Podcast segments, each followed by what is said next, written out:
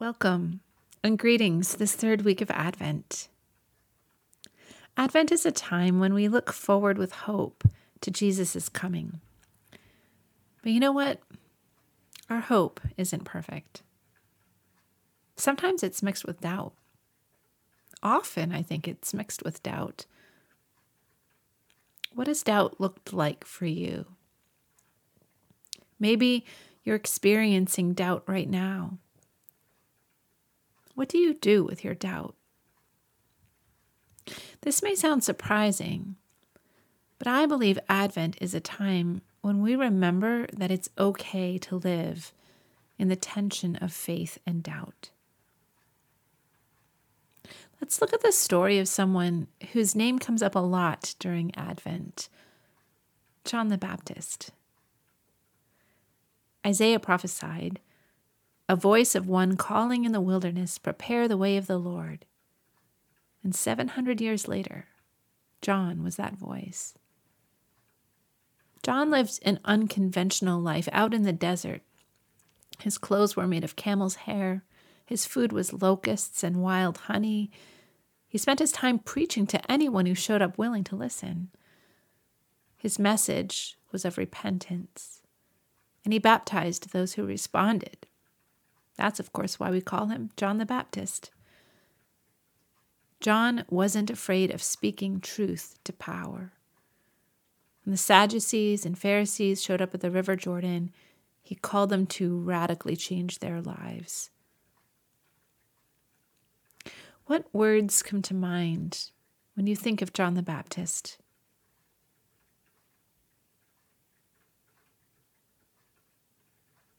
Here are some of the words I think of strange, bold, eccentric, courageous, powerful, simple, a man of deep humility, and a man of strong conviction.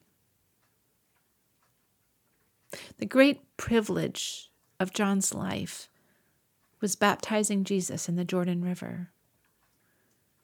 On that day, when John lifted Jesus up out of the waters of baptism, the heavens opened and the Holy Spirit descended like a dove. And the Father's voice could be heard saying of Jesus, This is my beloved Son, in whom I am well pleased. Can you imagine what an incredible gift this would have been to John? To see the heavens open, to witness the Spirit's descent on Jesus as a dove to overhear the Father's words spoken over his Son. What a truly miraculous confirmation this must have been to John that the man he had been giving his life to prepare the way for, the man whom he had just baptized, was indeed the Son of God. Later on, though, John's story takes a sharp left turn. John ends up in prison and he begins to doubt. Let's read from the Gospel of Matthew, chapter 11, verses 2 through 6.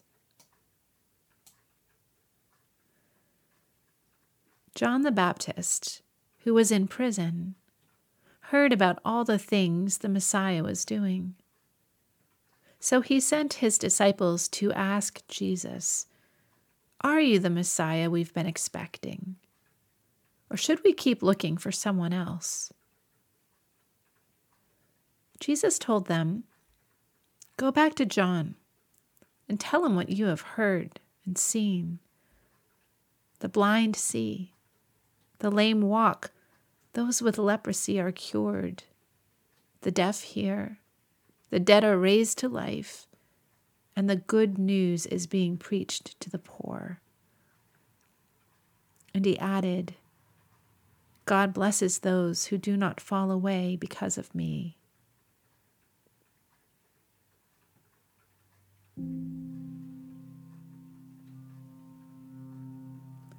So, John has a faith crisis. He's second guessing everything he once knew to be true about Jesus. How could this be? How could John have a faith crisis? Maybe it's because John expected Jesus to be different, Maybe, like some of Jesus' disciples, John was expecting Messiah to lead a military revolt against Rome, ending the occupation of Israel. Jesus, of course, doesn't do that. Whatever the reason, John has a faith crisis. And what does he do with his doubt? Does he hide it and pretend everything's dandy? Does he walk away from his faith completely and leave everything behind? No. He engages Jesus with a question, a serious and true hearted question. Jesus, are you in fact the one? Or should we be looking for another? I find John's directness here at first a bit jarring, but then quite refreshing. I think John's example offers us a path forward in the jungle of our own doubts. It says to us, first of all, that we're actually in good company when we experience doubt.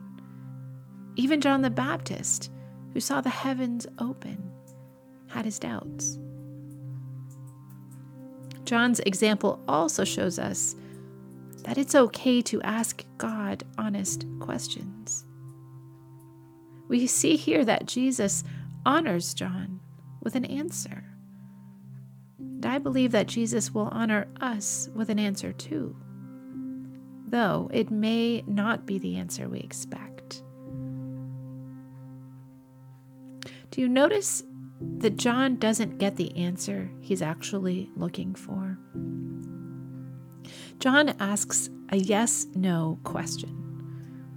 But Jesus doesn't answer him with a yes or a no.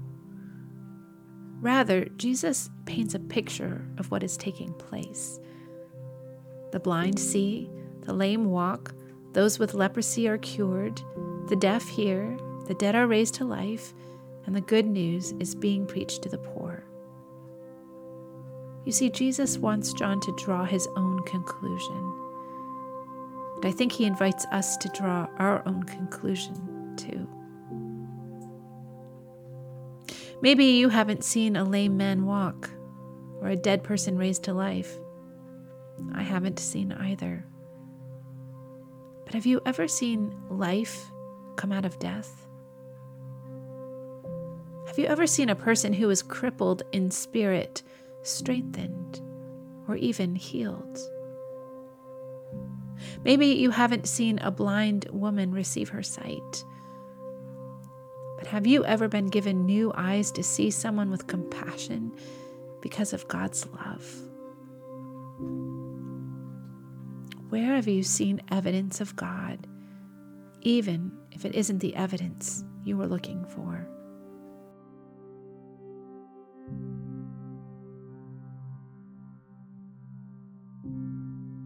As we close, I will read the passage one more time, and during the silence that follows, I invite you to follow in the footsteps of John the Baptist and to bring your doubt to Jesus. Maybe you'd simply like to offer your doubt to Him, surrendering it as a kind of sacrifice. Maybe there's a question burning inside you like there was a question burning inside John, an honest, true hearted question. Take these moments to ask Him, knowing that He welcomes you and He hears your question, and that He will respond in His own way, in His own time. Matthew chapter 11, verses 2 through 6.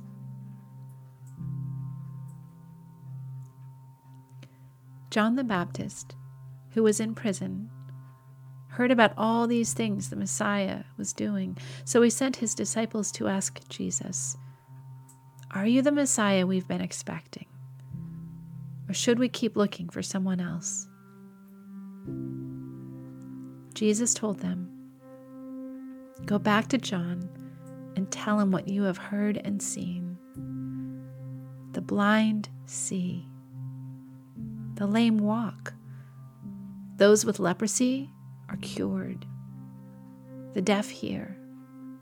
The dead are raised to life, and the good news is being preached to the poor. And Jesus added, God blesses those who do not fall away because of me.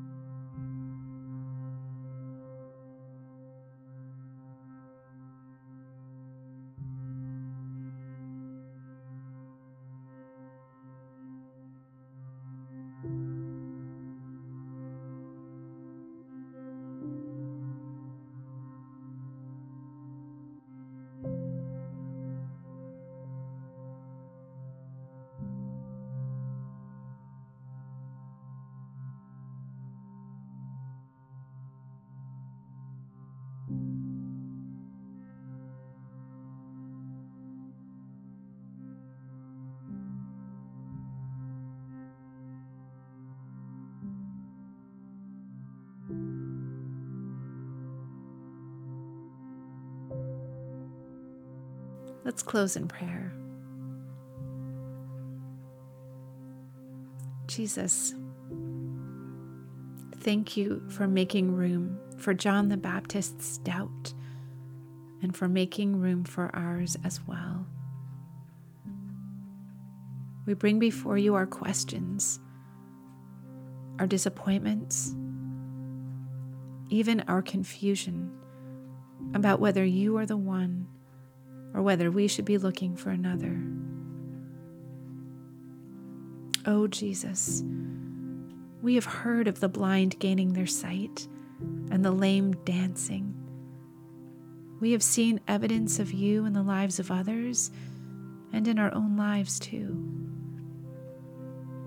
As we walk in the tension of faith and doubt this Advent, help us to follow the path of John the Baptist who unashamedly took his doubts to you. Let us find our hope in your love.